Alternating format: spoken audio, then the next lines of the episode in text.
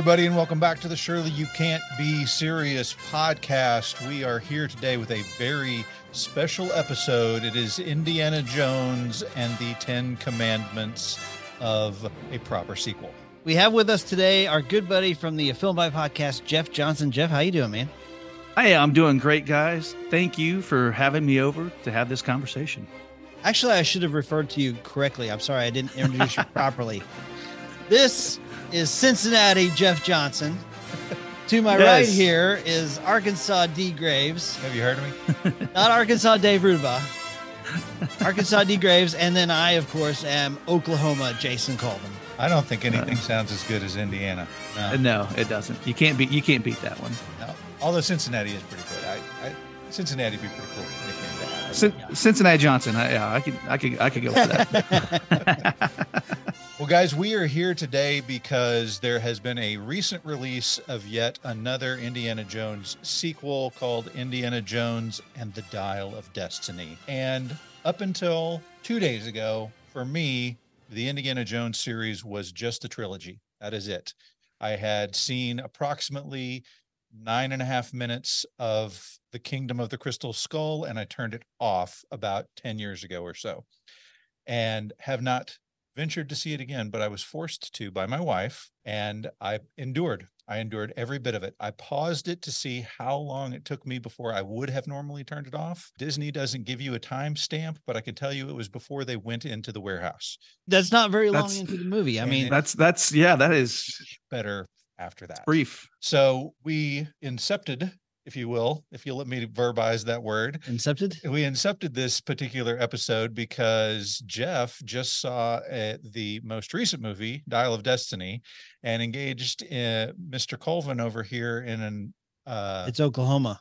I like Oklahoma. you call him Dr. Colvin doll.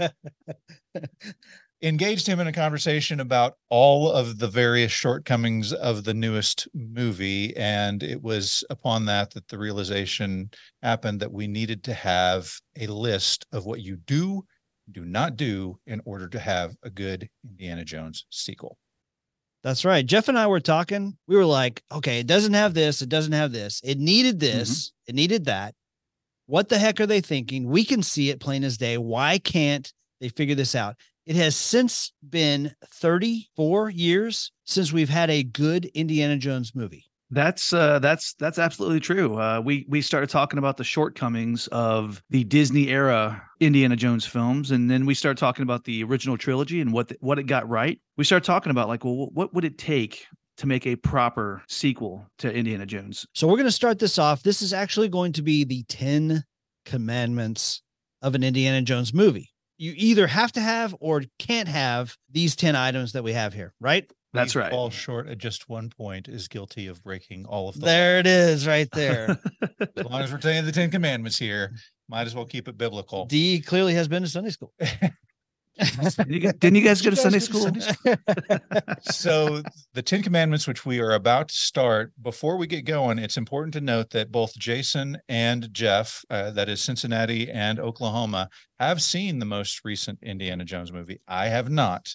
I do not know after hearing their impressions whether I'm inclined to do so. We will do our best to keep this spoiler free, but something may slip out in a moment of passion, if you will. Cincinnati, Jeff Johnson, are you ready? I am ready. Let's do this. Arkansas D Graves, are you ready? Fortune and glory, kid. Fortune and glory. We know what a careful fellow you guys are. So let's dive in, starting with commandment number one. One. Thou shalt always have the proper Indiana Jones uniform. That includes a fedora, a leather jacket, a bullwhip, and a gun. Pretty simple. Oh, One yeah. more item though. Okay, what you got? Um, this is this is an item that he's going to have more so than the leather jacket in most cases. Talk about his shoulder bag. His purse, yeah. Yeah, his uh, his satchel. It's uh, you know actually it's actually a Mark Seven British gas mask bag. That's not era appropriate because it's uh, a mid 40s, early to mid 40s, and obviously Indy's gallivanting around in 1934, 35, 36. So, but yeah, he's got to have the shoulder bag to put all his That's true. his idols and stones and and what have bags you. of sand and all that stuff. His cro- right? yeah, his bags of sand, his crosses of Coronado. So just I, I saw this today. Apparently, when Mel Brooks went to George Lucas to say, "Hey, I want to do a parody of the Star Wars trilogy," and you know, my I'm going to have a guy who's kind of a Han Solo character. George Lucas said, "I will let you do the the parody without complaint, but you cannot dress him like Han Solo. You can't give him that standard Han Solo garb." And so, what he did instead was to dress him like Indiana Jones. nice. No That's it, fedora, yeah. but he did have the leather jacket, the button-up shirt, the tan khaki khakis, yeah. pants. But fedora, leather jacket, bullwhip, and gun, I think were all of the features that Spielberg and Lucas discussed whenever they were building sandcastles in Hawaii, to coming up with the idea for this movie in the first place. Yeah, Absolutely necessary. You got to have all those. Now then, quick question. Jeff, yes. does Indiana Jones carry a gun in the Dial of Destiny? The fact that you have to think about it Yeah. I, says it all, right? I honestly don't recall him carrying one I don't think he does. I don't think or he does. firing one. No. Spoilers. He steals Yeah. a gun and he and he shoots a guy, Yeah. but it he used it, that guy's own gun against him. I don't think he carried a gun the entire movie. No, I don't. I don't recall him ever having one in the movie. Now that you think about it, Okay. Now then, does he wear his fedora? he does. He does indeed have the fedora. Does he wear his leather jacket? He does have the leather jacket. Okay. Does he use the bullwhip? He, and this is no spoiler because you've seen it in the trailer. He's he's menacing with the bullwhip. He's you know in the in the Cairo market scene, but uh, or Morocco scene. But uh, I think that's all he does with it. If I He if cracks it a couple of times. cracks it a few times. You know, get back. Yeah. I'm our god. I'm our godfather. Yeah. It, I think that's the only time you even see him use the whip. I agree with you. So I he he really didn't use his gun and he really didn't use his bullwhip. So I, I think the caveat we we should add is that he has to use these items, right? Well, yeah. I mean, I think every every film, the first four films, he makes significant use of of his accessories. You know, of his tools. Or it'd be if comedic will. effect when he tries to use it but can't. That's right.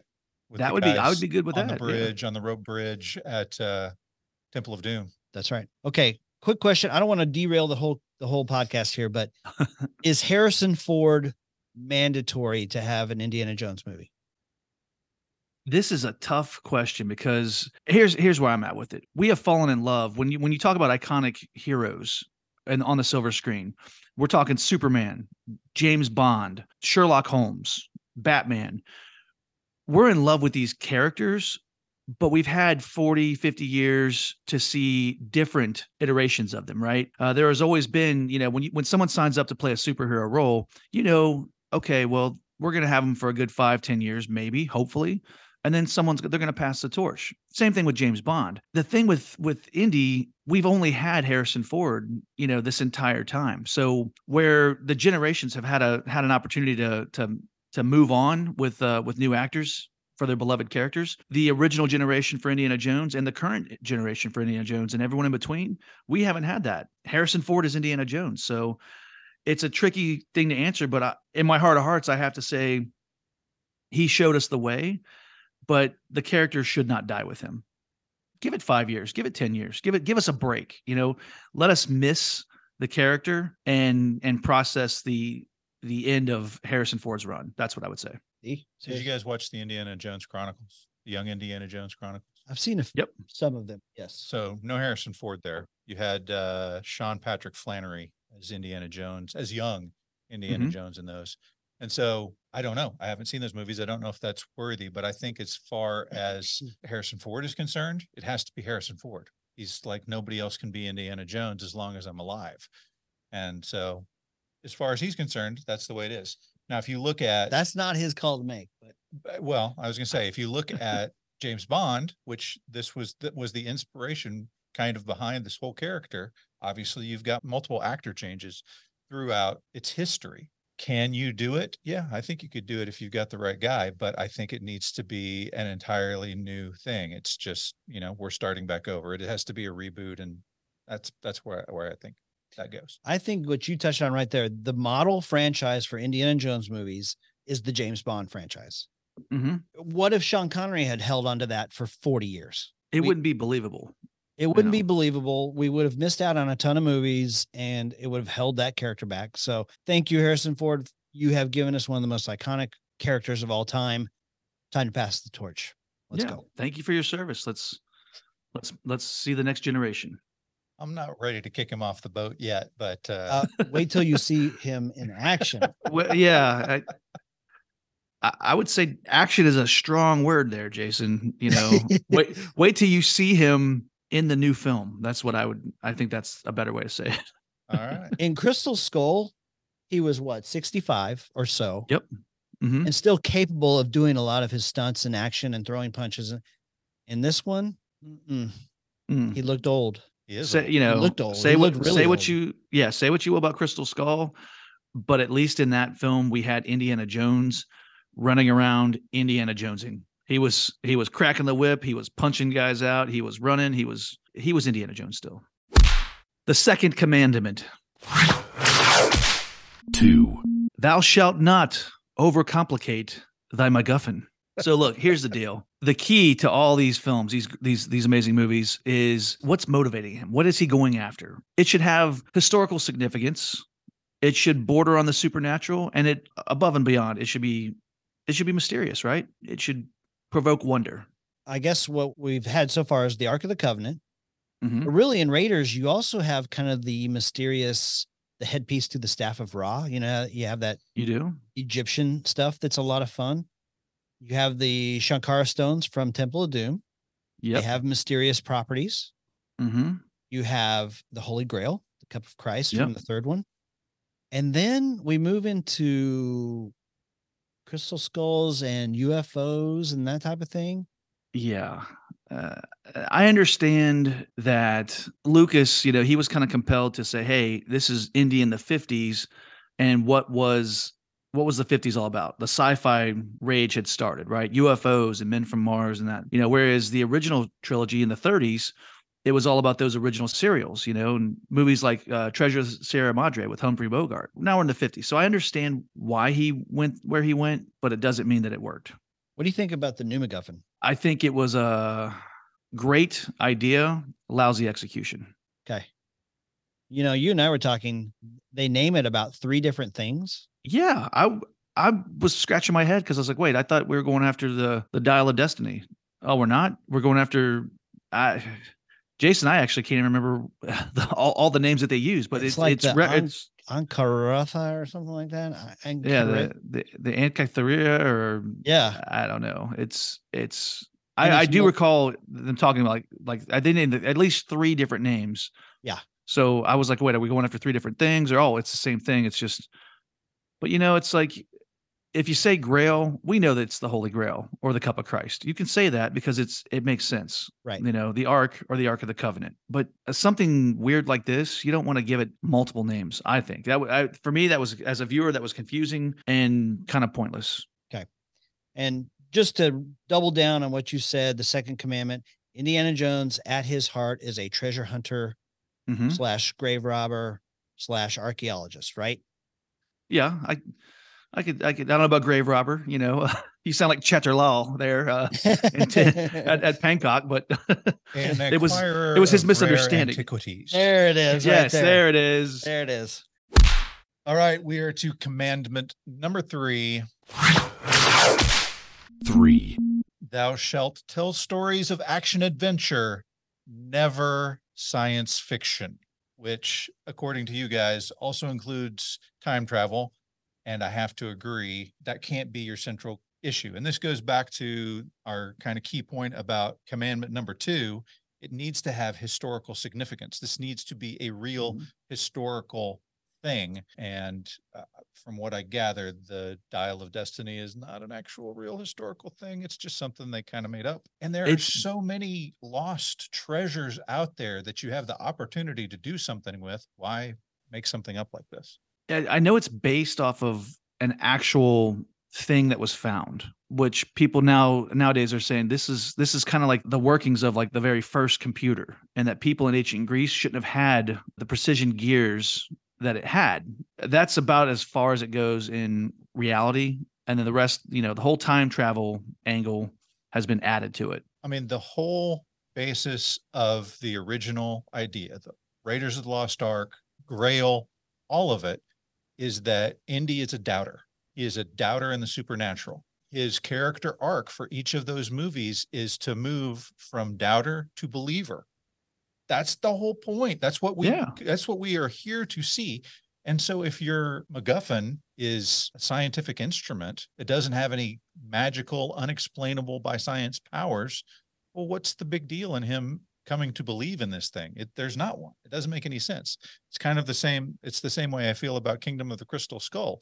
They've they've taken something and given it like historical significance, but it, it's based completely in science and not at all in the belief beyond our current realm.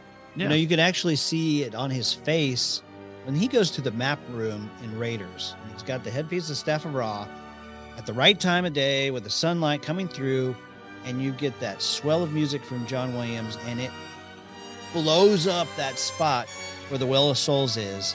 And you see the look on Harrison Ford's face or Indiana Jones's face, and all of a sudden he's like, "Oh my gosh, this is really happening!" Like God is speaking through this crystal. You have the chorus of Oz behind Oh, you. it's amazing, right? he becomes a true believer. hey, you know, before we go any further, is it fair for us to compare any movie to Raiders? I I still maintain that that the third movie, that Last Crusade, is arguably better than Raiders.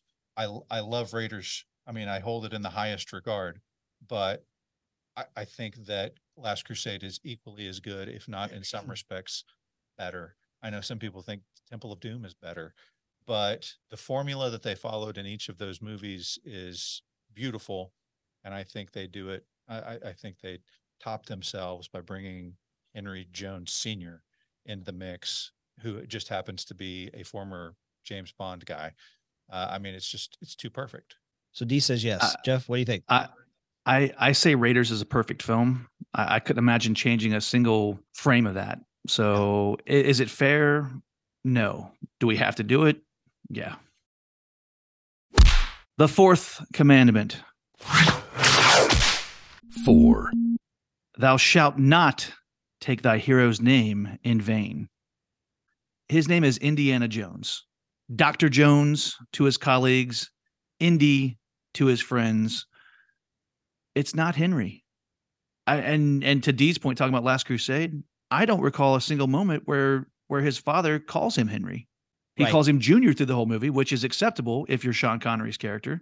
Even Henry Jones Sr., the one time he references his name, he says, Indiana, let it go. Yeah, that's exactly so- right. Yeah, it's it's ne- it's not Henry. It, it bothered me in Crystal Skull when when Oxley kept calling him that. It- it's not Henry, and it's definitely not Jonesy. I cannot stand that. Uh, Jason, we were talking about Crystal Skull earlier about the Mac character. My take was cut him out of the movie completely. He's a pointless character. He's not likable. He's not unlikable enough to to register. You know, like ah, that that uh, that's an awful guy he's a pointless character and I he bothers me. Ray Winstone is a great actor, but every time he says Jonesy in that movie, I wince. And you better believe I was wincing hard when uh someone when Helena Shaw was using it in the new one. So Yeah, absolutely. Don't ever, ever call him Henry. Call No. him Dr. Jones, doll. It's really not that hard. Don't call It's him not. Henry. It's Indiana. He likes Indiana. Commandment number five 5, Thou shalt always use the acquisition of knowledge as the final superpower of Indiana Jones. Now, then, this is a little bit complex. So I want to just state my case on this one. Okay. So Indy and Belloq are basically identical in Raiders of the Lost Ark. They're both He is a smart. shadowy reflection. That's it. it would only take us a nudge to push him into the light. But basically, they're smart, they're capable, they're respected, they know what they're doing, they know what they're going after, they know how to do it. What's the difference? Indy tells Marion, shut your eyes, Marion, don't look at it. He has become a believer, and therefore, that acquisition, that belief is what gives him the edge over his enemies. It also happens when he is choosing the cup of a carpenter in the last crusade. Now then, Donovan completely arbitrarily just picks one and does the completely stupid thing and just what do you think, Elsa? Which one is it? Okay, this one. Yeah, sounds good. Let's drink. He chose. Yeah. He chose poorly. but he uses his brains to choose the cup of a carpenter. Obviously, it's not going to be jewel encrusted. It's just going to be a, a wooden cup. hmm So using his brains as his final superpower is a must for the Indiana Jones character. I agree. So you didn't like it when they just decided to run away at the end of Kingdom of the Crystal Skull? Like that was the solution. Hey, yeah, all these aliens are come to life. Run away. yeah. Run away. That's- Uh, one one thing I want to bring up, spoiler free. There is a puzzle that is not solved by Indiana Jones in the Dial of Destiny Mhm. that I wanted to stand up and throw my coke at the screen. Yeah, I know exactly what you're talking about. Uh, thank thank goodness uh this in the new one. Thank goodness the sidekick doesn't have to solve the puzzles because our you know the the new the new hero was there to take care of that for us and you know Sad. very sad. sad. Betrayal. Betrayal. Well, especially when Indy's just sitting there like uh tell tell me more, you know like I'm at your feet, oh wise one. yeah. Oh man. Commandment number six Six. Thou shalt not bear false witness with CGI. Okay, so you guys have heard me complain about CGI before. Jason and I recently did a recording of an episode where we did the worst sequels of the 80s. And uh, not to give away anything, but Caddyshack 2 did come up. And Jason talked about his reaction to the new groundhog gopher thing in Caddyshack 2 and his absolute disdain for it. And I will say right now, Spike in the football, bad practical effect gopher from Caddyshack 2 is still much better than CGI groundhogs from the Kingdom of the Crystal Skull. wow. Spike in the football. Wow. That's that's I- big time right there. I don't I don't know that I can disagree with him. The Gophers in Crystal Skull are so cartoony. It's Uh, ludicrous. It's one thing that they look cartoony, but the fact that they act like Disney animated characters, you know, with their whole curious, quizzical nature and silliness, I couldn't stand it. Yeah. And, and Awful. again, absolutely unnecessary. Number one, I get what you're trying to do with with the groundhog hole at the beginning Mhm. in the shape of the mountain. But number one, I thought it was offensive. I, I just was just like, really? Unless you are coming out and saying, hey guys, for our fourth Indiana Jones, we are going to make fun of ourselves. Unless you come out and say that, like they did with like Lethal Weapon 4 or whatever, Mhm. Then doing stuff like that is just like spitting in the face of your fans. Yeah. I could drive 30 minutes down the road to the Oklahoma City Zoo. I get you some footage of gophers, Real groundhogs. real groundhogs, and it would look totally fine. Yeah. I mean, again, you know, we've always started these movies with a, a transition from the Paramount logo to an actual mountain. And I thought that was when I first saw that, I was like, oh, that, that's that's cool. That's brilliant. Right. You could have had, just had a actual groundhog come out of that thing at, at that point, but you didn't. You you had a cartoon pop out and say hello. So I ugh. you almost wonder, do we start off with such a ludicrous CGI uh, effect just so the rest of what you saw you're like, okay, well, it was at least it wasn't the gopher, you know. It's Yeah. not that bad. I, I I don't know. Maybe they're like setting you trying to set a bar the there. gopher to go to, to burst out and go two bits. Oh, oh my god. By the way, go check out our podcast with Dayton Johnson on the Docking Bay 77 podcast where we talk about uh, Who Framed Roger Rabbit. So I was talking to Dev Dave about this before we started. It's not just the overuse of CGI, it's the lack of practical effects. The Oh, yeah. thing about Raiders that made it so great and and Temple of Doom and Last Crusade. Harrison Ford is dirty, he's gritty, he's scraped up, he's bruised, he's broken. He gets thrown out of a windshield. He falls over the front of a truck. He goes underneath the truck. You see a guy being Dragged. drugged by a Mhm. truck. I remember that was on That's Incredible. I mean, it was a a big deal and these hard practical stunts. When Indy jumps from a tuk tuk to another tuk tuk in Dial of Destiny, Mhm. you see it in the trailer. Indy can barely get out of bed. Are you telling me that he makes that acrobatic leap? And let's talk about the CGI there too, because and this is you you see this in the trailer. It's not so much that he jumps from one; it's it almost looks like someone's throwing a rag doll from one to the other. He it's uh, like he kind of like has, does like a, a Like lateral A back sway. thing. Yeah. Yeah, it's I I didn't buy for one second. And the CGI in the new one is is more egregious than than Crystal Skull, in my opinion, because we get how many pointless chase scenes that are just a CGI blurry mess that that go on far too long and are are boring. Okay. Boring should never be used in an Indiana Jones film. That's right. That's right. In fact, Dave just texted me and said it has to be fun. So, like one of his commandments is it, it's got to be fun. Before I'm accused of talking out of both sides of my mouth, I want to I want to pose this to you guys. So, did you guys watch The Mandalorian? Oh yeah, Okay, the last episode of uh, season two, I believe. I can't remember Mhm. exactly. A beloved character shows up in The Mandalorian, and they de-age him with computer graphics. And I was doing backflips because I thought it was freaking awesome. You didn't like it? Did not. Okay. wow, I, I loved he it. hates CGI. So, do we think that Uh, this worked? The de aging of Harrison Ford. Did this work in Dial of Destiny? so here's where I'm at with it. It's it's a magic trick. Okay. You do a sleight of hand, I don't catch it, and I'm mystified, right? But if you slow it down and I you give me a chance to really look hard, really look close, then I can start to find some flaws. I love the opening sequence. Jason, we talked about it. I, I love the opening sequence of Dial of Destiny. I thought was a fantastic throwback to the Last Crusade era for Indiana Jones. But it maybe went on a little too long, and the longer it went, the more you could start to see like well wait uh, the eyes are kind of weird you know like the what they call the dead eye when they, anytime they de-age someone there's always that that thing where they can't just capture the eyes right Right.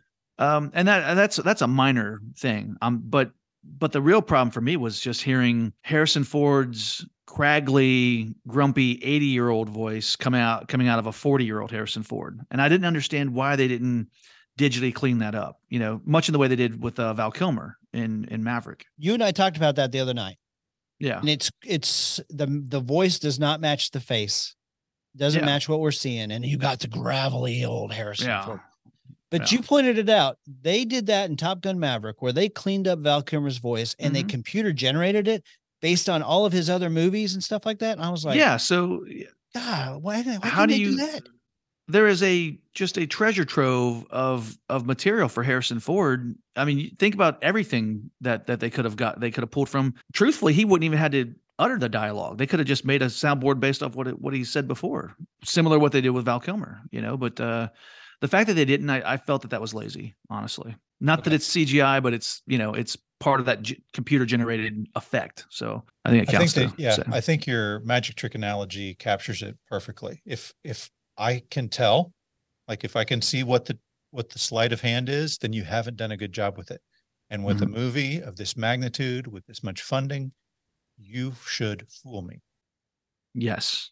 And if your groundhogs look like cartoons and your de-aging looks like a computer filter on an Instagram, you didn't do it right. And Mhm. th- it's so easy to fix because half of Indiana's face is always in the shadow.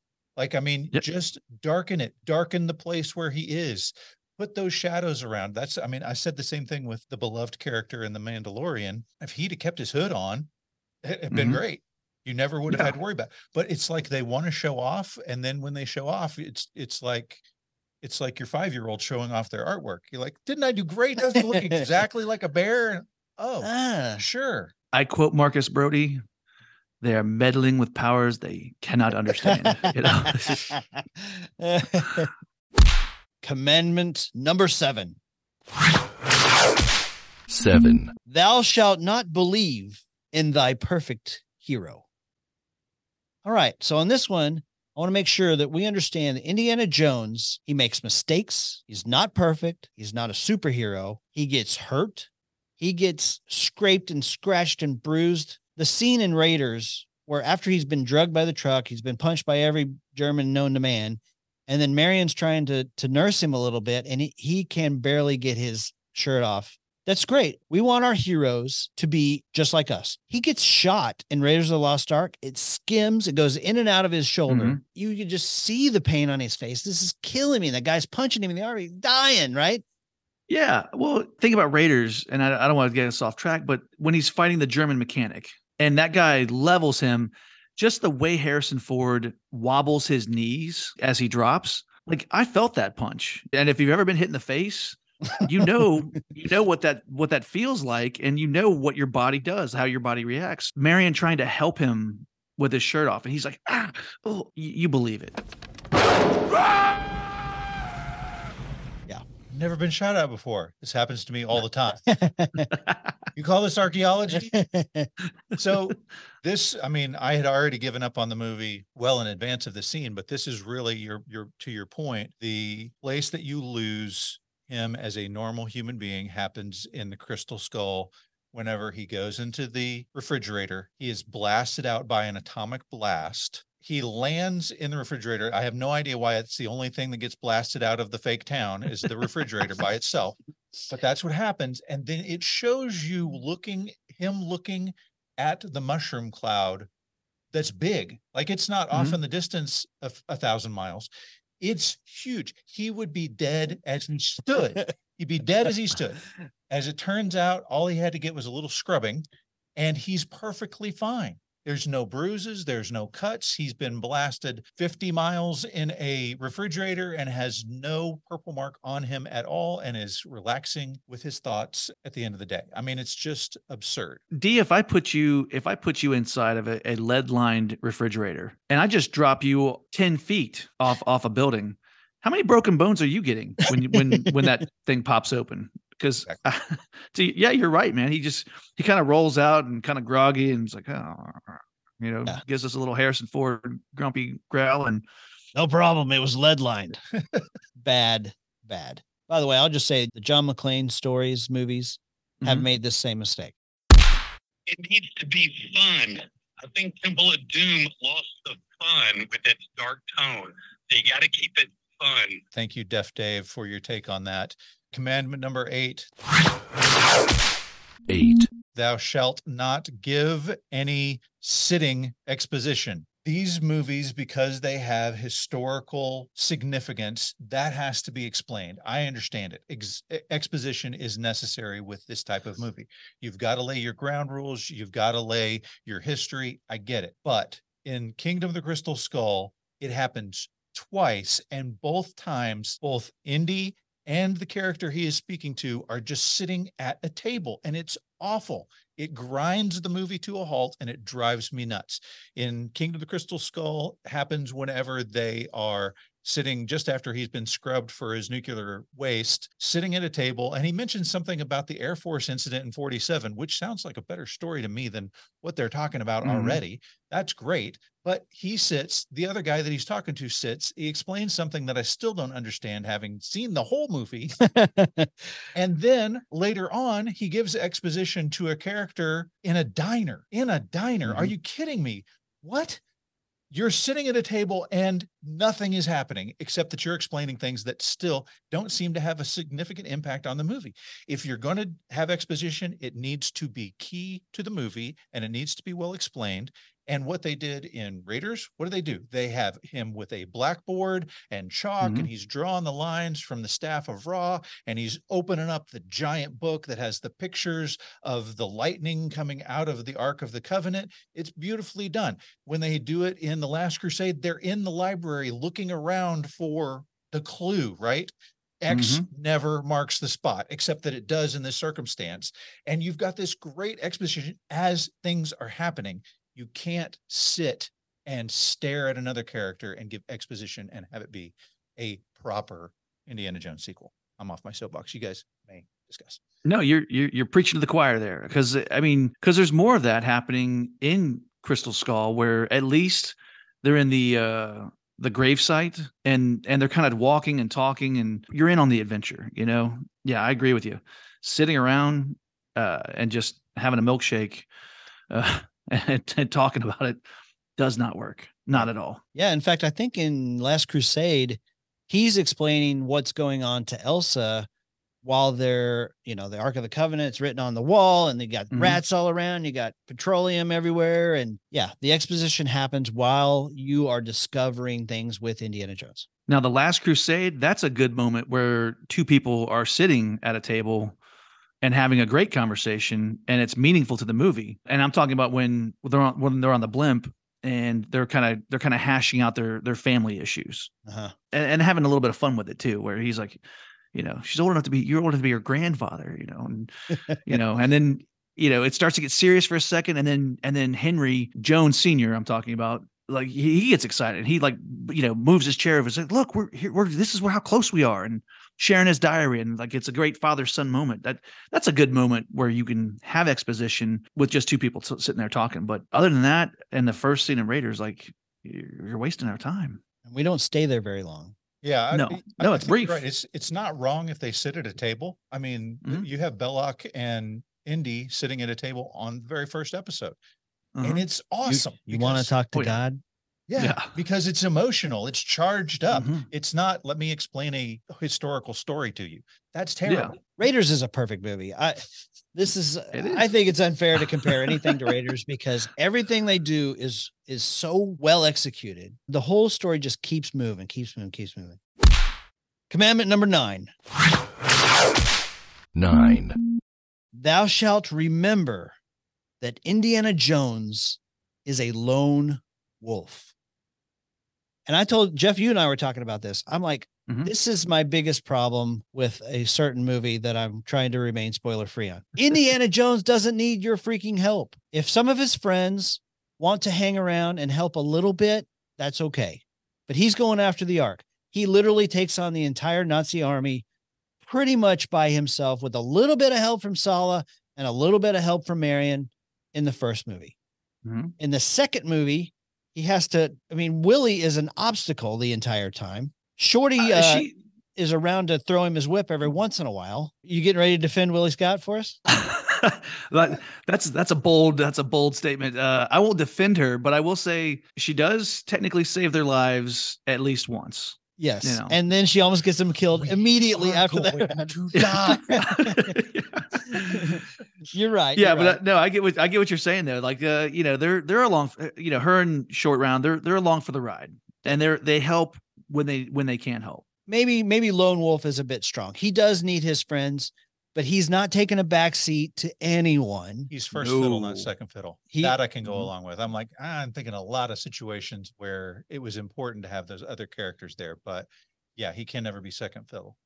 he's the No. guy who sees the x on the on the floor now then the important thing too to remember with indiana jones you have the superman and the clark kent here okay you Mhm. have the professor jones who wears glasses and a and a bow tie and Mhm. then you've got the bare knuckled fedora wearing leather jacket indiana jones and there's a distinct break between those two versions of himself that may or may not show up in the fifth movie I don't think it shows up at all. And to Dee's point, yes, he can't be second fiddle, but he sure as heck can't be the roadie for the second fiddle. And there's there's a lot of moments in the third one where I feel like he's maybe he's not even the sidekick. He's he's in the back seat. You know, he's not even riding shotgun. I have one thought though.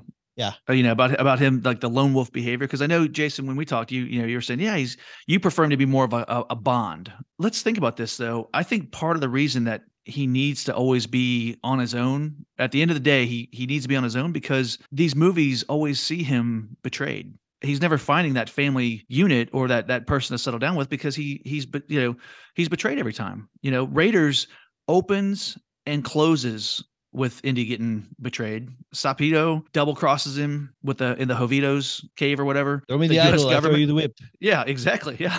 The US government promises, yeah, the museum gets the ark and you guys can study it. And then it gets put away so that uh who who can look at it, D? Top men.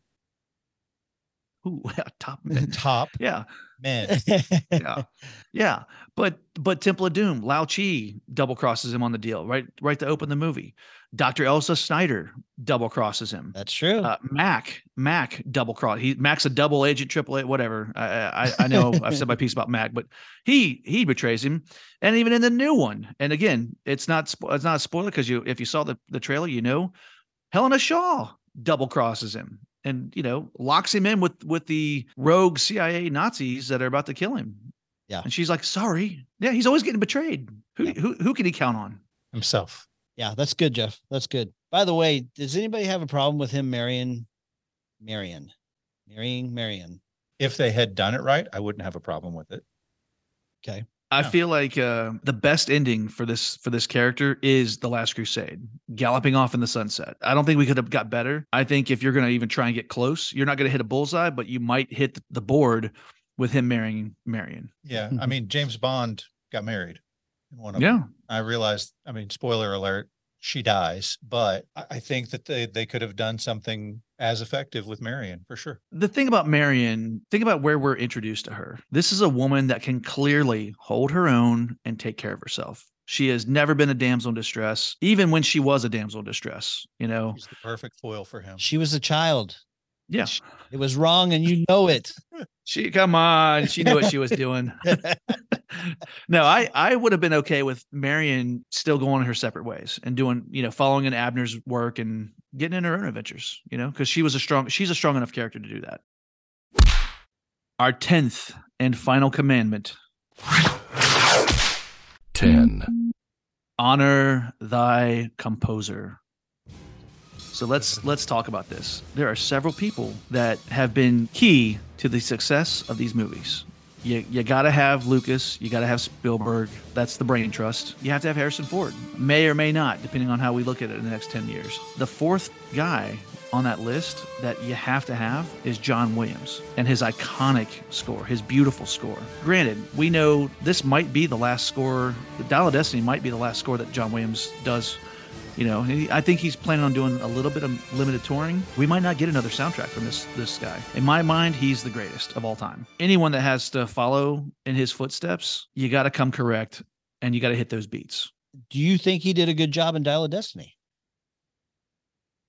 I, you know, Dave and I talked about this on our on our back to the box office review, and I felt guilty for saying it was lazy because at the same time, you know, a bad John Williams score is a great film score. You know, at the end of the day, I feel like he maybe he phoned it in a little bit. Some of the beats that I feel are necessary were were missing. Whether we're talking Dial of Destiny or we're talking ten years down the road when someone does a, a new theme, uh, there's certain things that have to be there. The iconic march, right? The Raiders, what's known as the Raiders March. After Raiders, it still showed up in every movie, and it then became what's known as end credits. We got to have it. There's two other themes that you have to have as well. One of them would be the I'll call this one the one the heart theme because you know in Raiders it's called Marion's theme. Right. You know, it's, it's that soft, slowed down version, and we get a, we get some of that a little bit with uh, the flirtatious uh, banter with him and uh, Willie Scott when Sean Connery takes out the Nazi plane with the by using the birds and like you know using his umbrella, and Harrison Ford has that he just has that great look and just you know and you you have that soft music, yeah, that soft beat. And then lastly, I would say there's there's always that ominous theme. Maybe it's ominous, maybe it's a little bit spooky, and that's when you're just you're maybe kind of giving us a little bit of exposition on what this MacGuffin can really do. You know, you think about Raiders, and again, we're comparing to a perfect movie, but Indy has a theme, Marion has a theme, the headpiece to the staff of Ra has a theme, Mhm. the Ark has a theme, and then when they open the Ark, you got maybe the most terrifying piece of music I've ever heard in my life. Oh yeah, That doesn't even mention whatever they play when he's chasing down the truck on the horse and getting thrown through the windshield, all that, all that thing. Everybody was hitting on all cylinders for Raiders, and then this one, I did. Did we hear the march one time? I think maybe we heard the march one time. I think we briefly heard it in the opening The sequence. opening. Yep. you know when he's well i don't want to say anything but uh yeah i think you hear a little bit of it there and uh i definitely remember not hearing it at the end i was like you know what give me my raiders march so i know that the movie's over and then it gave us a different theme and i was like i looked over at dave and i'm like what they can't even get the ending right the final credit music right come on You know, we Yeah. talked about it in our when we covered Raiders. There's two themes. So John Williams came to Steven Spielberg and said, "All right, here's this theme, dun dun dun dun dun dun, dun. and then there's this other theme, dun dun dun dun dun dun, dun, dun. and Spielberg's like, love them both, put them together. yep i want both of them the composer is so important to these movies. Mhm. Think about some of your other iconic franchises. This is a rarity where you have the the director and the star and the composer always coming back together again. Could you imagine Last Crusade or Temple of Doom with, with a different composer? It would have felt wrong. Any final thoughts, guys? You have not convinced me to go see The Dial of Destiny. I didn't really want this to be a Dial of Destiny bash fest, but to do the good, you have to talk about the bad too, right? Yeah. uh, the- well, you have to talk about the bad, which is Crystal Skull, and you have to talk about the ugly, which is Dial of Destiny. The good, the bad, the ugly. And Okay. and D, I, I would tell you right now, my my my goal was not to convince you to go see the the new one. Live blissfully with with the original trilogy, and know that that is that's it right there. That's it. I'm a completionist. I could not not go. Yeah, I would have been I would have been perfectly happy to end the trilogy riding into the sunset as it should have been. I, I stand by what I said. Uh, my feelings on Kingdom of the Crystal Skull are are documented, but I'm telling you, Dial of Destiny is a far worse movie than King- Kingdom of the Crystal Skull. I, that's that's where I'm at with it. And how do you feel? Do you feel that it's worse than the Crystal Skull?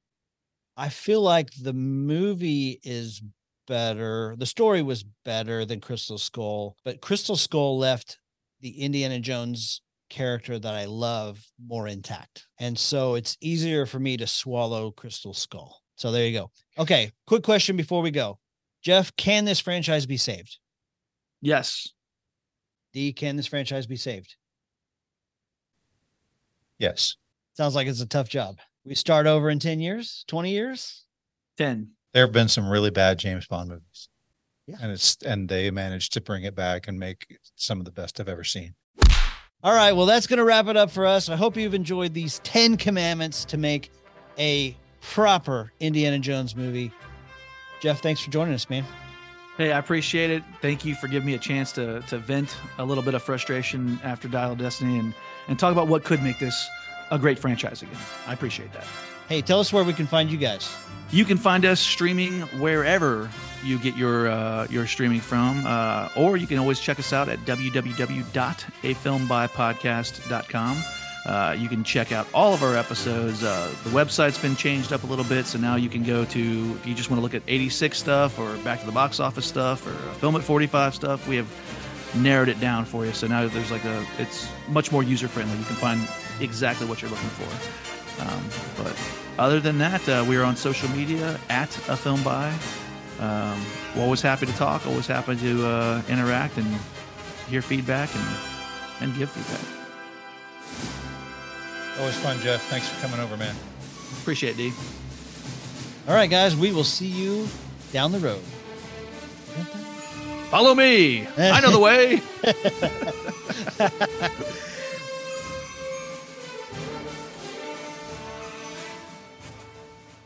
I mean, literally at some point, and when we were watching the Crystal Skull, she was like, "You know, you don't have to keep watching this if you don't want to." I was like, "Really? I don't really? I've been here for an hour. I can't quit now. That's I have right. to see this through to the end."